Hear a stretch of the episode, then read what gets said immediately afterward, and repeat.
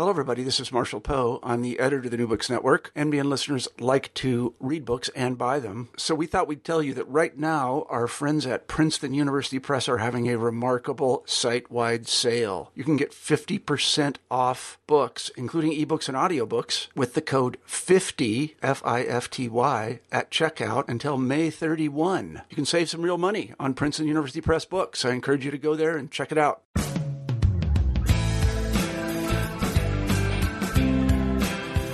Hanford Nuclear Reservation comprises 586 square miles in southeastern Washington. It was selected during World War II as a site for processing plutonium, and it's where the plutonium used in the atomic bombing of Nagasaki was produced. This expansive site eventually housed nine reactors and five processing plants, and it continued to operate until the end of the Cold War. It now collectively holds the largest accumulation of radioactive waste in the Western Hemisphere. In the 1970s, as environmental protection was becoming a national priority, Hanford began to focus on the cleanup of the waste that resulted from plutonium production. One of the first environmental engineers hired was Melvin R. Adams, who went on to work at Hanford for 24 years. Adams is the author of Atomic Geography, a personal history of the Hanford Nuclear Reservation, which was published last year by Washington State University Press. In addition to personal anecdotes and insights into the management of contaminants at Hanford, Atomic Geography also reveals the paradox of this complex landscape. A radioactive waste site, once purposed for atomic destruction, that is also a wildlife refuge. It even includes his poetic response to this historical anomaly. Mel, thank you very much for joining me on the podcast. Um, I really appreciate you being here. You're welcome. So, uh, just to get started, can you tell me a little bit about your personal background? Well, my personal background was um, I grew up in uh, the desert of southeast Oregon, and uh, it was cattle and the country. And I got a scholarship to go to Oregon State College or University at that time, and uh, I majored in science. And later on, I got a master's degree in geology and biology. And I actually taught high school for a number of years and then decided to go into the new field of environmental engineering. So I went back to engineering school and got a major in environmental engineering. And uh, there was a job open up here at Hanford, and uh, this was in 1979 because they were just starting to get interested in cleanup, although they were still making plutonium for weapons at that time. Uh, so I was probably one of the first environmental engineers hired at Hanford and was part of a small group that had been assembled to start working on environmental issues. And now, of course, the site is completely uh, shut down, has been for years as far as making plutonium. And it's entirely devoted now to cleanup because Hanford has, it's a very uh, complex set of waste sites that are, uh, some of them very difficult to deal with. And, uh, so now it's totally devoted to that and, uh, there's over $2 billion a year being spent on cleanup and will be for decades to come. So that's kind of the scope of the problem. Absolutely. And so, so tell me what made you decide to write this, this memoir, this personal history of your experience at Hanford? Well, I spent 24 years there, uh, starting out as an environmental engineer and ultimately an engineering manager. And I found many of the sites at Hanford to be just totally intriguing. And uh, I also had some really unique experiences, I thought, with not only the people I worked with, but with the uh, Department of Energy. And uh, uh, I realized that Hanford was totally misrepresented quite often in the press and in the general consciousness of people.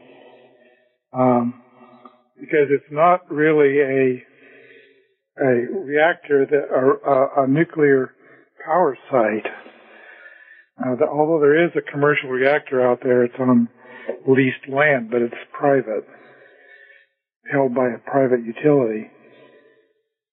So Hanford was totally devoted to uh, making plutonium, and it was uh, it made most of the plutonium for our nuclear stockpile during the Cold War, and was used on the uh, uh, Hiroshima bomb that helped defeat Japan in World War II. So Wow.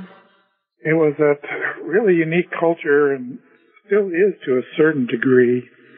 Uh, the town of Richland was actually built by the government. Uh, they even established four churches, one of which is I go to. they built a, a complete city using what's called alphabet houses. These were standard designs of uh, different kinds of houses that were used to house the operators of, of Hanford.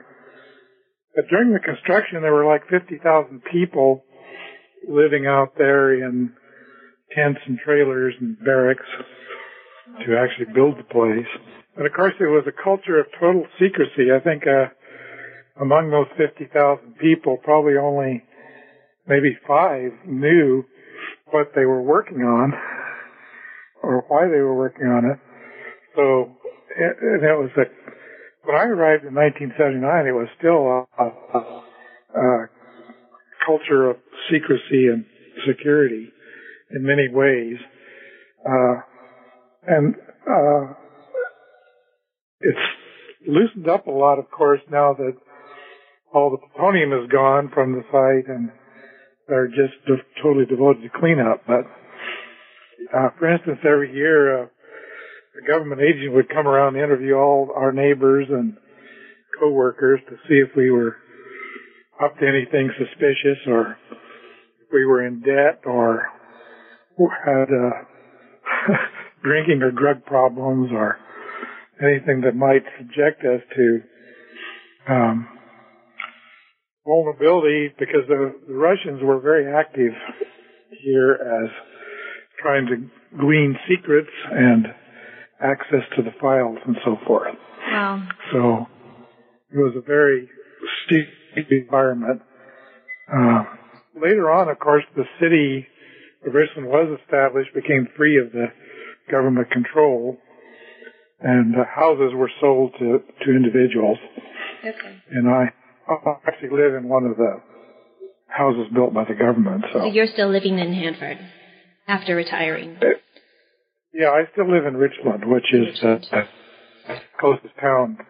There's really no people living out on Hanford per se. Okay. It's uh, it's 580 square miles, and uh, during World, beginning of World War II, there were farms out there, and they were removed. Farmers were removed, and uh, hasn't been occupied by residents ever since. And how was Hanford originally selected as a site um, for the production of plutonium? Well, the Army, you know, the Pres- President Roosevelt at that time, in part prompted by a letter from Einstein, was worried that the Germans were going to develop nuclear weapons. So he established the Manhattan Project, which is a totally secret project. And Hanford was selected as the main place to, to uh, make plutonium. For one thing, it's a, it's a desert, and it's uh, was very isolated at that time, and uh, there was uh, plenty of water. It's right next to the Columbia River. Uh, the Grand Coulee Dam upstream provided ample power, so they needed a lot of electricity, and uh, there weren't that many farmers to move off the land, and uh, so it was a kind of a natural place. Hmm. So they, the army flew over in a light plane. They were exploring sites throughout the West. And when they saw this, they, this is it as far as ideal conditions. And this was the main site for plutonium production in the U.S. Yeah, right. And so I think like 60%, I think that's the figure is of the plutonium was made here. Uh, so that was major goal here. Absolutely. And then tell me a little bit about those the misconceptions that you mentioned that people have misconceptions of of Hanford. What do you think those misconceptions well, the, are? The main misconception is it's a huge toxic wasteland that threatens the Columbia River and everything like that, and it's going to kill everyone. mm-hmm. That's just not the case. Actually, uh, of the 580 square miles, uh, only a small portion of that was actually used for reactors and uh, processing plants.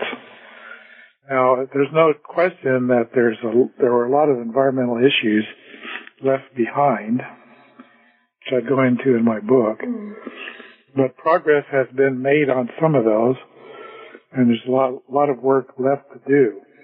But as far as contaminating the Columbia River and posing a threat now is just not true. Okay. In fact, the groundwater plumes out there are shrinking all the time due to treatment, and uh, the uh, most of the waste sites are either cleaned up or well in con- under control. So, uh, although there are a few setbacks, for instance, in my book, I have a chapter about the Purex tunnels. Yes.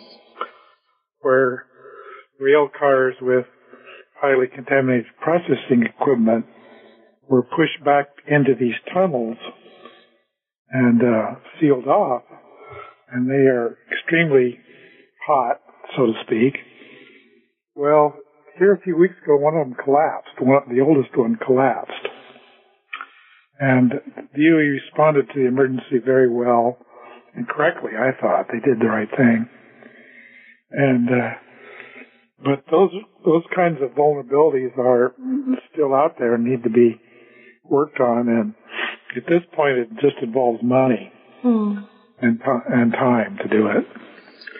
But most of the site is not contaminated. In fact, most of it is environmentally pristine. They've uh, found a number of uh, species of plants that are no, and animals, particularly insects, moths. They're not found anywhere else. Um, there's an elk herd. There's a large populations of all kinds of birds and animals. So uh, it's basically a wildlife refuge. Which is and uh, So that was a yeah that was quite the irony, and one of the reasons I wanted to write the book. You do in the book you call it a place of, of paradox. This concrete yeah. steel monument to the birth of the nuclear age that's actually surrounded by wild terrain, um, which is quite a captivating image and and I think very evocative. And the, the stories that you tell throughout the book really kind of bring to light this this paradox where you have kind of wild animals and tumbleweeds infringing on this um, highly scientific and managed space. Um, I yeah. want to ask you a little bit about the 1970s and the period in which you were brought in to work in Hanford as an environmental engineer, and that kind of transition when when Hanford realized that cleanup was going to be an important part of their of their work. Um, can you speak a little bit about that?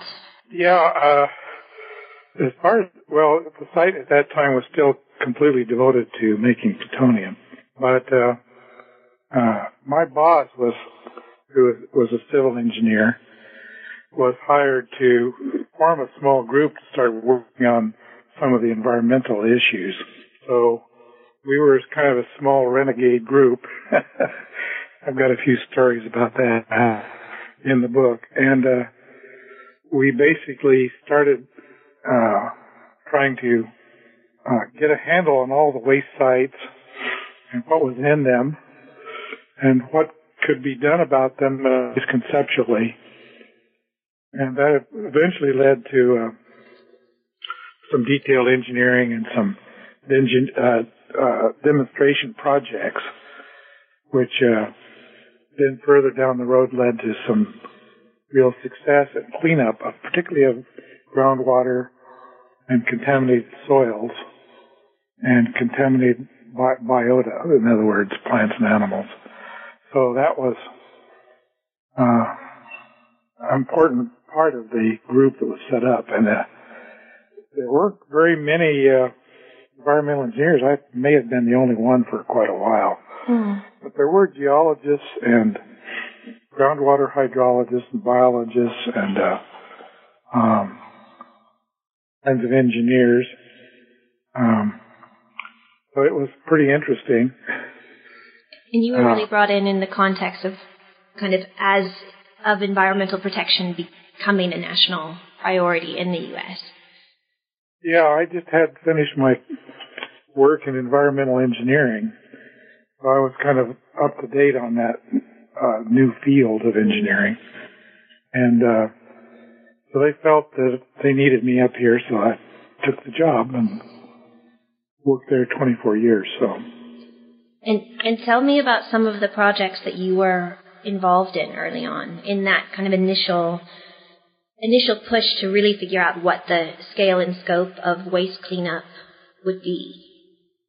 Well, I never will forget my first job assignment.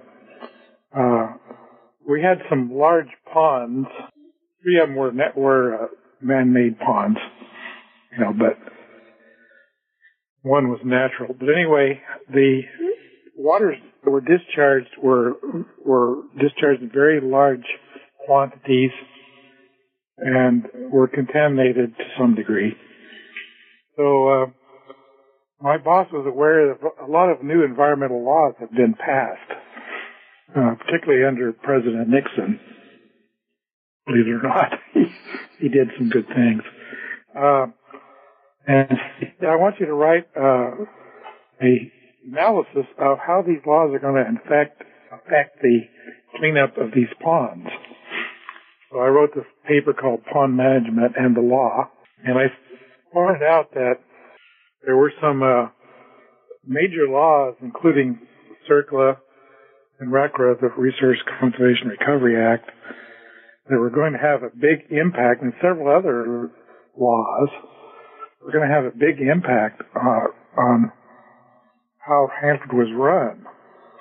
And uh, so I, this went out to review, like all the documents written at Hanford, and it was uh, scoffed at by almost everyone out there in the technical and management ranks because they thought all they would ever have to worry about is the Atomic Energy Act, which uh, basically regulates, you know, nuclear weapons and such. Mm. They didn't, they didn't believe the, my paper. So I just put it in a desk drawer and six months later, uh, the agreement was signed between the Environmental Protect, Protection Agency of the state of Washington and the Department of Energy, Energy to require that Hanford comply with all these laws. Hmm. And uh, that ever changed Hanford. I mean, as far as now it was highly regulated, it was highly supervised. It was, you had to do certain kinds of documentation and follow certain kinds of rules. And uh, so that really was uh, meant that our group had to do detailed catalogs of everything that was out there Hmm. to start with, and that took quite a quite a while because there's so many different sites and different kinds of sites, How many sites are groundwater. there? Or were there? Uh, there's a, there's a figure in my book. There's well over a thousand, Wow. and uh, there's a number of, of uh, groundwater plumes, some of which were yeah. There's 1,800 well sites, 1,400 facilities, nine plutonium production reactors. Then there's 100 square miles of contaminated groundwater. Those that's less now because they've been pumping and treating a lot of that, removing it. Hmm. 56 million gallons of waste in 177 underground tanks. That's really where the most difficult problems lie. And so well over a billion dollars a year is being spent on a plant to recover the waste, those 56 million gallons, and convert them to glass. Wow. For permanent, permanent storage. But you're skeptical of, about that approach in the book. Yeah, I, I was. And, uh, of course, under our new president, the budget is under tight scrutiny. Mm-hmm. And, uh, Congress, as I predicted, would eventually get skeptical of spending billions of dollars, uh, well over a billion dollars a year just on that part of Hanford, to build these amazingly complex plants to turn the waste into glass. And uh, they actually create a lot of problems uh, themselves. But the main the main issue I had is that Hanford has always been dominated by chemical engineering, mm. and uh, there was very little uh, attention given to geotechnical engineering. In other words, processes where you work with the with the geology and the land to come up with solutions to these problems. So we developed quite a few techniques so we could in situ dispose. In other words, leave the waste where they are. Mm and uh, instead of digging them up at great expense and uh, exposure to workers and so forth, and then just putting them in a new place, uh, just leave them where they are and basically seal them off from plants, animals, uh, snow, rain, and, and wind. Mm. And there's ways to do that that could last for thousands of years. So I thought a lot of the tanks could have been, been disposed in situ. Mm. Plus the uh, computer modeling of the groundwater showed that even if you did nothing to these wastes and they all leaked into the ground, there was still no threat to the Columbia River for a number of reasons. Now, I'm not saying that we should just do nothing, but uh, there were ways to deal with with those wastes in place for far less money. And uh, they're still years away from from starting up that glass plant. And uh, there's been a lot of technical issues, some of which they've solved. So I guess I'm feeling a little better about it, but I don't think that they're going to be able to sustain the funding level to uh, actually get that done maybe at all. That's just my feeling. But there are issues Given that, um, with those tanks leaking to some extent. Yeah, they have. There's quite a few of them have leaked, but those often lead hysteria. But the fact is that they have been pumped so that all the pumpable liquid has been removed, and uh, the leaks that have occurred have not really been the cause of the groundwater contaminants. What was the cause of the groundwater contaminants is that when the processing plants and the reactors were operating, they pumped billions of gallons of water directly to the ground year after year after year. And that's what caused these groundwater plumes for the most part. So hmm. the leaking tanks, it's like building a the golden barn after the horses have run off. the real reason was uh, all that groundwater that was, or all that water was pumped to the ground directly. Mm-hmm. And uh, so the tanks have been relatively insignificant in the groundwater pollution at Hanford, and that is just a lot of people just don't want to hear that, I guess. Mm. Uh, but I'm pretty sure they're going to go ahead and continue with the last plant unless Congress cuts them off money wise, which is likely. And a plant that complex, based upon our past history at Hanford, it's going to be up and down, up and down. There's going to be all kinds of issues and problems. It may not operate consistently, but they'll probably operate it long enough to crap it up and then we'll be faced with a huge complex facility that'll have to be cleaned up in the future. So, no, it wasn't my favorite. In fact, the environmental impact statements that were done showed that in situ disposal was far less expensive and far safer Hmm. to to both the workers and the environment, but it required uh, a geotechnical approach instead of a chemical engineering approach, and there was kind of bias, perception bias that was at work. So it was just never going to happen to do in situ disposal.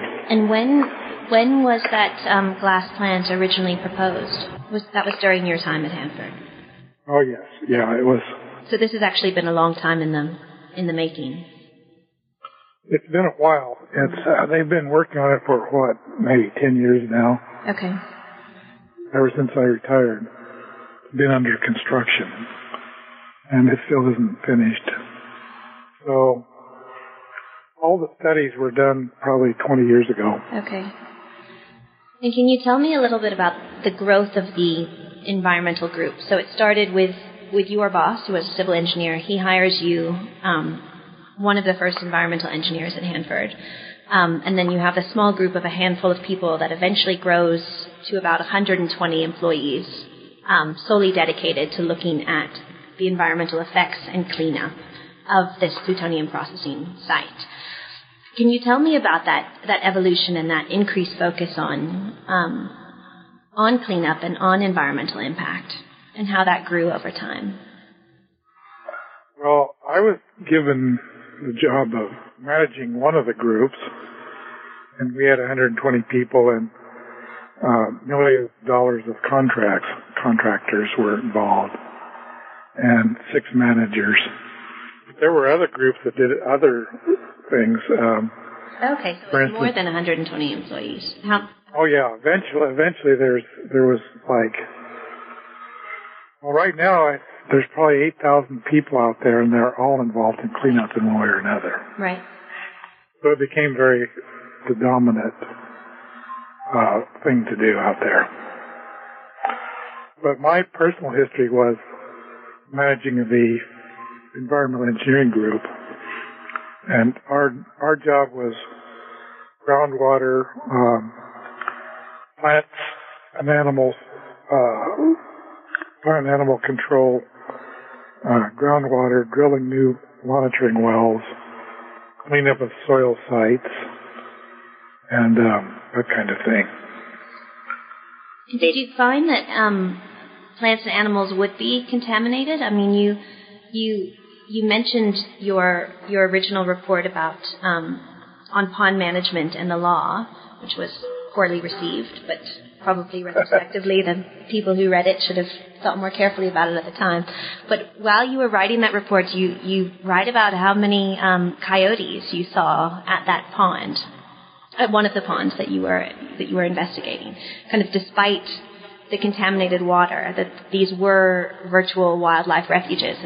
Um, but you'd seen more coyotes there than you'd seen kind of on the, the desert plains of, of Oregon. So, so I mean, did you find instances of animal contamination? Um, yeah, can you? Can you Yes, we did. Um, we had a group called the Bugs and Bunny Boys.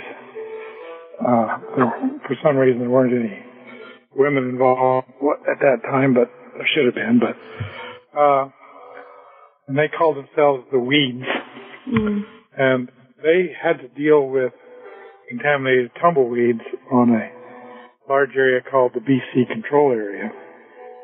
And what would happen is that Russian thistle would put down very deep roots and go down into where some of the wastewaters had been deposited and contaminated the sediments, and they would bring up these radionuclides, and then the coyotes and badgers and uh, rabbits and such would get exposed to these and spread the contamination around in little little spots.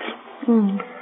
So um, that has since been totally cleaned up and put in a engineered landfill. But at that time, it was a major job. They each year they have to go out and, and spray to, to knock down the Russian thistles and then replant with uh, native bunch grasses, Mm. which did, which did not have deep roots. Right. And uh, that really helped control the contaminated tumbleweeds because those would blow into the Columbia River. Mm-hmm. They're very, very slightly contaminated, but still it was not desirable to have contaminated tumbleweeds floating down the Columbia River. No. And the, So- the contaminated animals that you would, that your group would find, kind of what were the, the outcomes there? Well, it didn't kill the animals, and we we didn't either. But what we would do is try to control the plants that were available, Okay. so that the wouldn't be any habitat really suitable for the for the animals, or we you know tried to clean up the site so that they wouldn't get into it. But um, the uh, building where the Bugs and Bunny boys were uh, was really kind of a strange place. It was like a, a college biology lab and a, uh, a, a farmer's barn all together. It had large spraying equipment in there and farm equipment, but they also had freezers full of contaminated animals that they had collected to be analyzed. And uh, they were also called in to do other uh, biological control things like rattlesnakes would quite often get into the buildings out there because the buildings were kind of in the middle of a you know sagebrush desert and uh, things would get in there like rattlesnakes or rabbits or whatever. Uh, even had tri- coyotes try to get in. And of course, some of the employees got kind of upset when they saw snakes in the hallway. so they had to go in and get the snakes out. And but one of the most unusual calls we got was Battelle, which is the national lab, does all kinds of scientific work, still do. And uh, they were doing a lot of experiments with with mice. Well, some of the mice got loose, and uh, it was really wrecking the protocols of their experiment. So the guys were called down to capture these these live mice. So uh, they said, well, we need some rolled oats and peanut butter. We need quite a bit of it to bait the traps because they used rolled, they used live traps. Mm. So I wrote out an emergency order so they could just go down to the store and buy these things. And they caught the mice um, before they did too much damage to the experiments. And uh, later on, after the bills came back, my uh, one of the I had a lot of different managers. One of the glories of working at Hanford, you had five or six managers. One of them came in and said, "What are you doing? Trying to feed your family on the government dollar? What's all this rolled oats and peanut butter for?" So I explained to him, and he went away kind of sheepish because he thought I was buying rolled oats and peanut butter to feed my family. And did they? so we got involved in all kinds of strange projects like that. I mean, you can you have kind of several anecdotes in your in, in the book, and you also you have a whole chapter dedicated to anomalies and unusual events at Hanford, um, where you Right. mentioned the the Purex, the railroad tunnels, one of which had the roof collapse in May, as you mentioned. Um, and you you talk about these and other forms of, of burial grounds, which also kind of create this very interesting visual picture of all of these kind of you know contaminated railways and things that then get kind of ushered into these underground tunnels because they've been contaminated by the materials that they've carried over time. Um, could you yeah could you talk a little bit more about about some of these kind of oddities that you kind of experienced and, and discovered at Hanford? Yeah, one of the most intriguing places at Hanford, and I have a chapter about it in the book, is was U Pond, and U Pond was a a pond where wastewaters from labs and the laundry and uh, uh, other facilities went. So so much water was put to this pond that it, it was basically just a low spot in the terrain and it became a pond because of so much water and was being put to it. And it became kind of a oasis for wildlife. But the interesting thing about it is that it also had a very high level of plutonium in it. So it became kind of a mecca for PhDs and scientists to study how plutonium moves throughout the environment. So there's a lot of research done on U Pond. And I said in the book that I thought it was probably the most studied pond in the world. Uh, and some of the uh, studies were uh, quite interesting.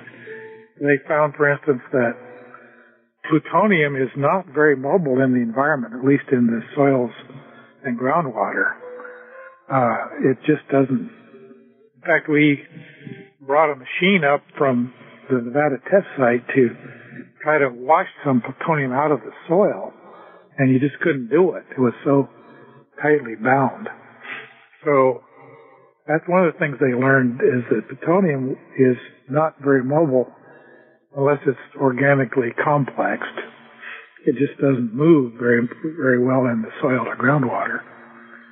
Uh, they did all kinds of studies on how much the animals were uptaking and what kinds of animals were visiting the pond and and all the birds and insects they did uh, studies on and it was just intriguing. And uh, it, you go down there, it looked just like a nice fishing pond, and uh, it was had a dock and a little boat. Oh. It was full of goldfish. Someone had planted goldfish in there, and the goldfish flourished as they also did in some of the other ponds. And when the U pond was eventually drained and covered and stabilized, uh, they found tens of thousands of goldfish in there. So things can really live in these environments because the radiation levels were just not that high. Uh, and they, you know, living things are pretty adaptable.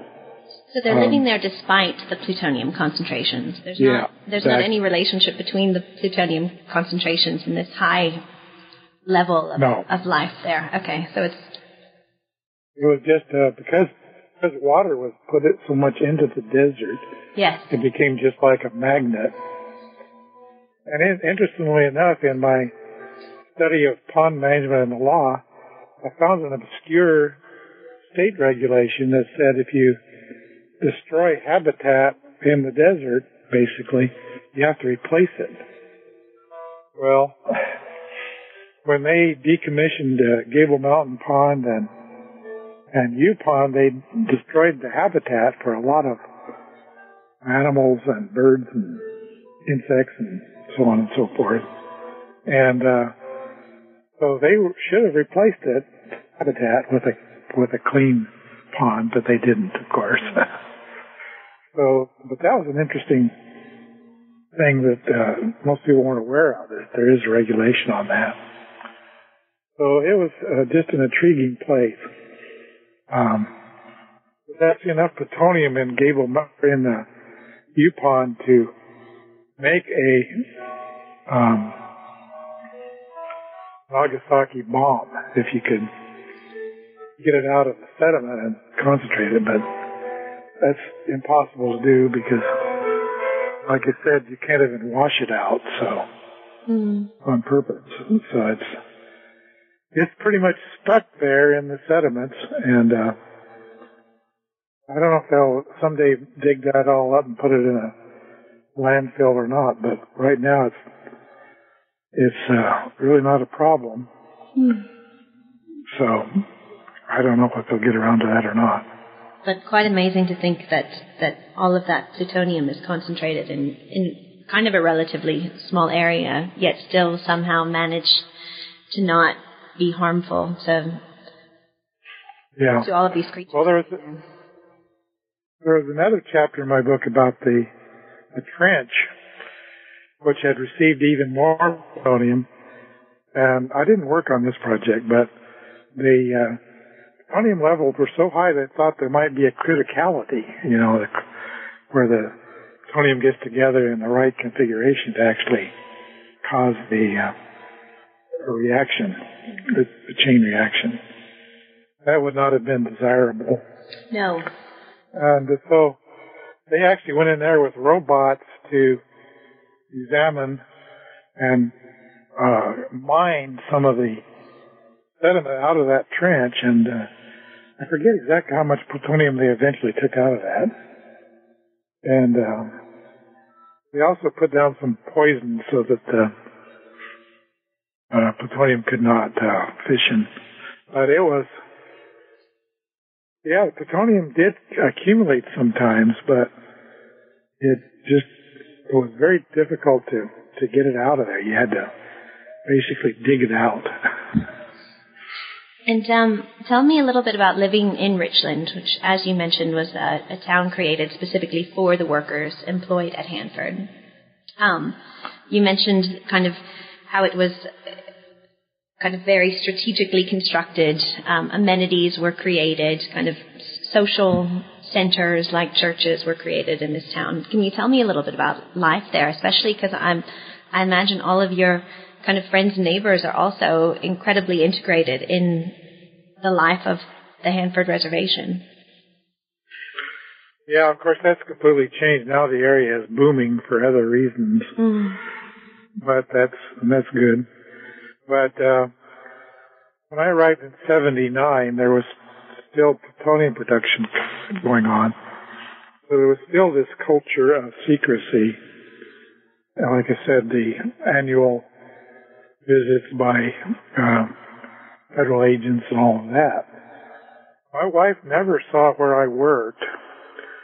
I was never able to take a camera out there to photograph it.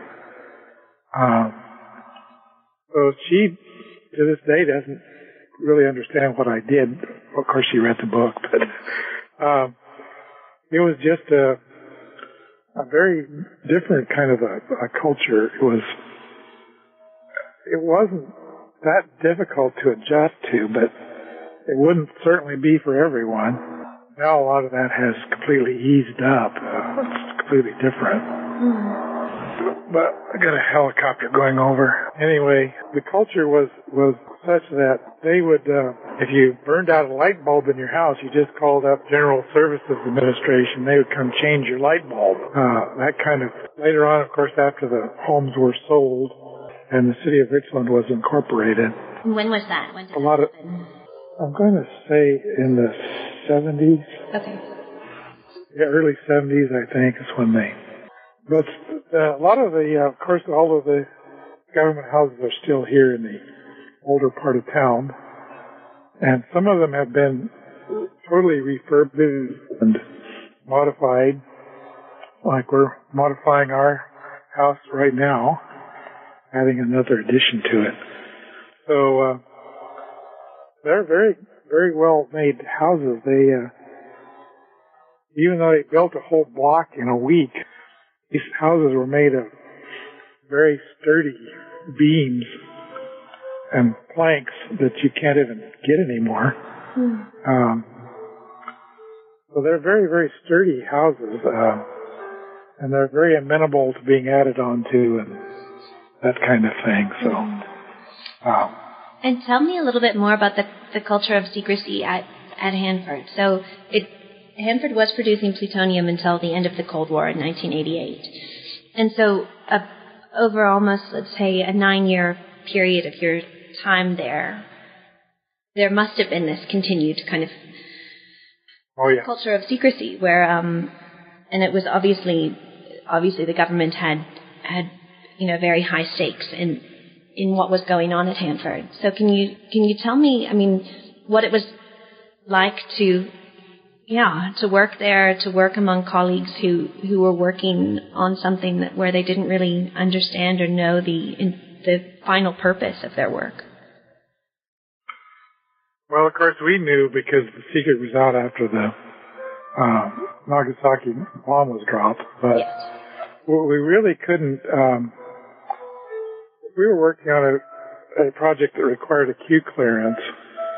We really couldn't share those doc- those documents were strict- strictly controlled. They had to be put away every day and secured, and you could not, of course, take them home or or we couldn't photograph them. I mean, you just couldn't access them except during working hours. Mm. Of course, our lunch boxes were searched coming in and going out every day. Mm. Um, where we had badges and you didn't want to leave it at home because you couldn't get in. Um, I remember sometimes working on weekends and uh, going out into the hall to be confronted with a fully armed guy in a black vest and helmet and everything Mm. with a machine gun. Because what are you doing here? And I had to explain it to him. Mm. So there were uh, there was just a lot of, of secrecy and security.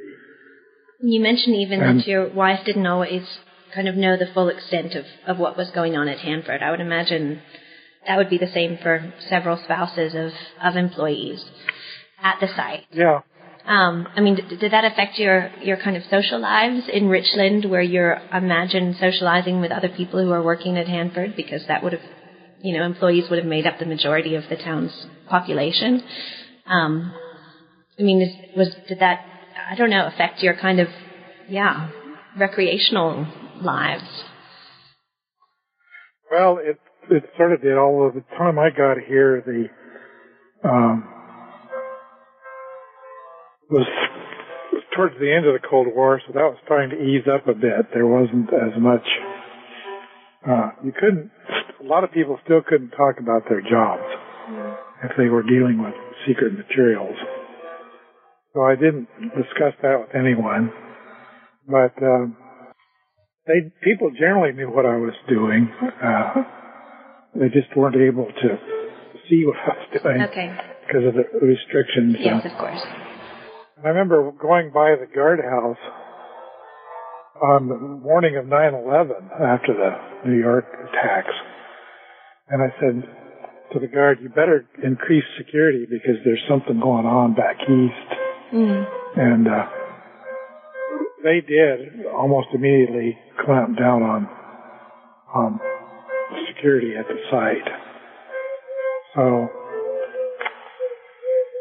yeah, it it did affect your life quite a bit. For instance, uh, during these annual uh, visits by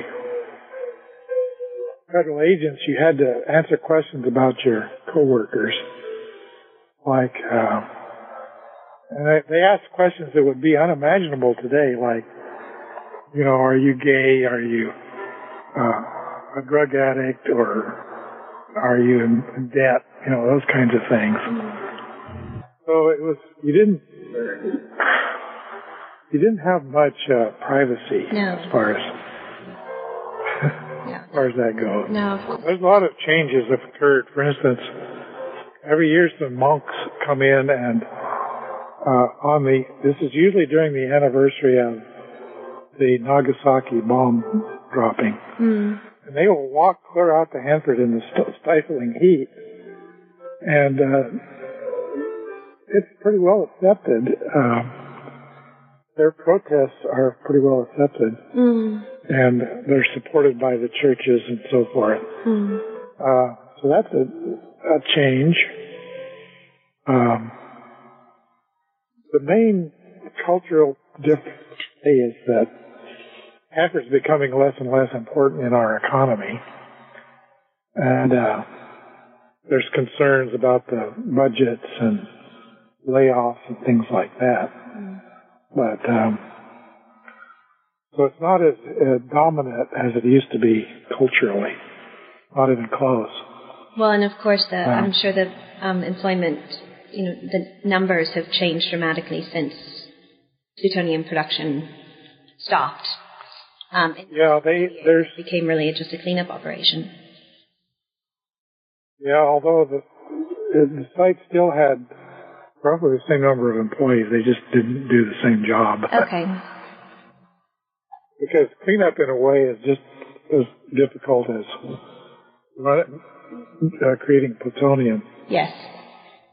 In fact, they just uh, completely took down the plutonium finishing facility where uh, a lot of the plutonium was processed, and that that was a very tricky long-term job to get that done.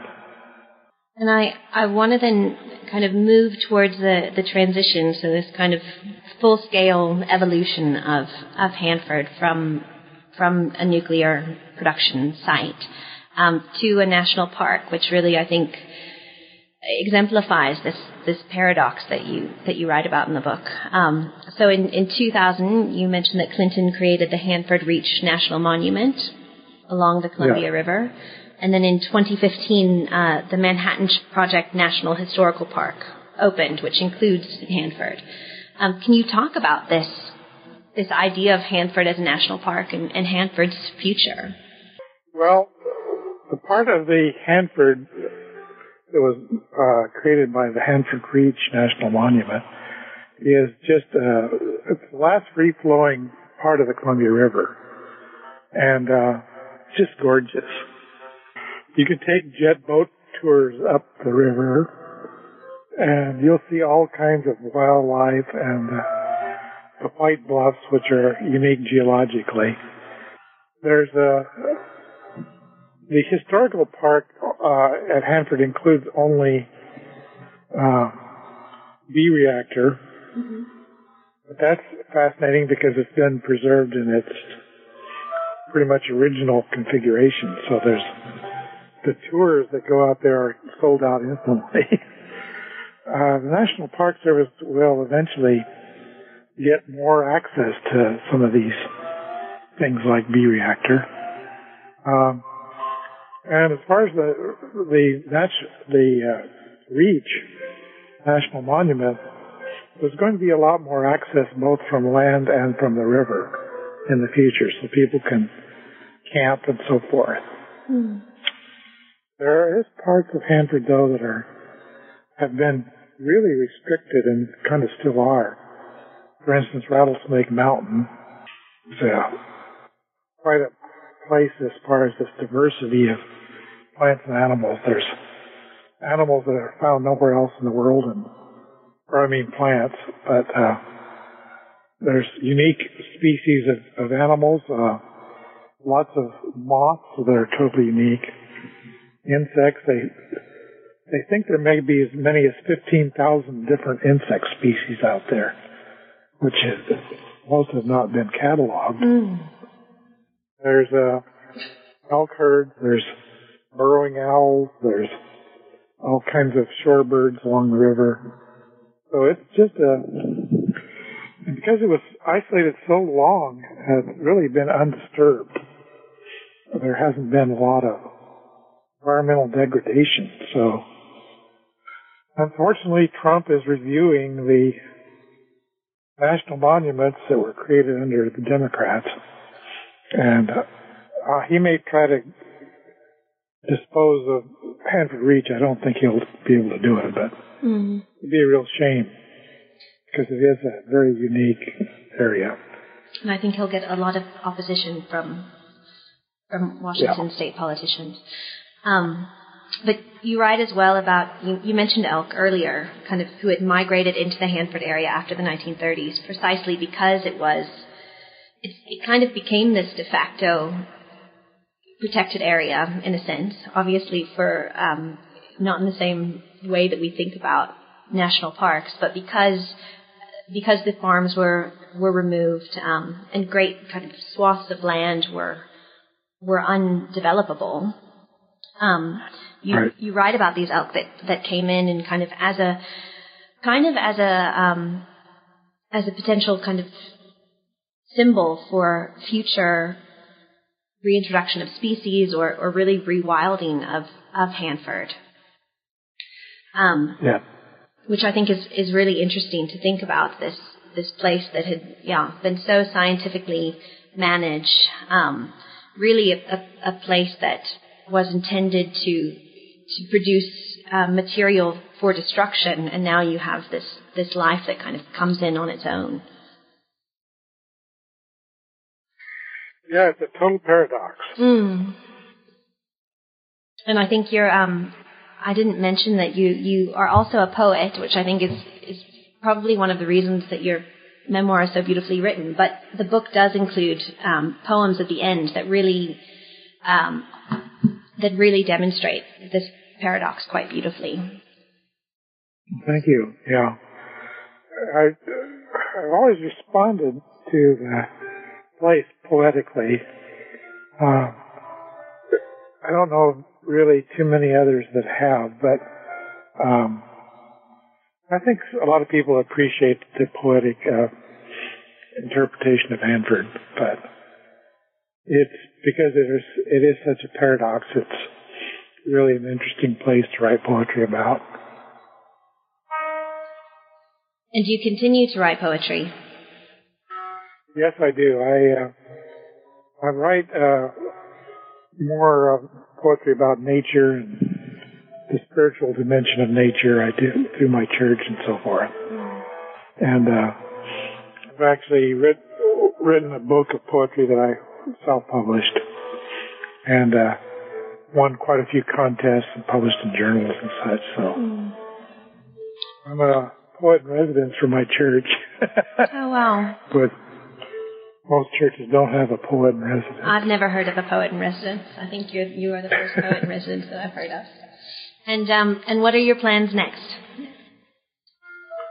What Well, project you're working on?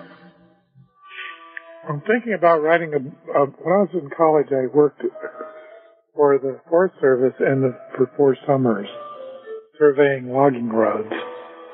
And I'm thinking about writing a memoir of those experiences. Um, Fantastic. no, it sounds wonderful. I'm sure I will look forward to reading that in the future as well. But um, because uh, a lot of unique things happen. Uh, and uh, I got very well acquainted with the Fremont National Forest, and it's a, also a very uh, unique unique place, both historically and naturally. So I thought it might be worth a book. I don't know if I've got the energy, but we'll try. well, thank you so much for your time. I really appreciate it, and it's um, it's been fantastic to speak to you about Hanford and your experiences and and your book. Thank you very much. well, thank you.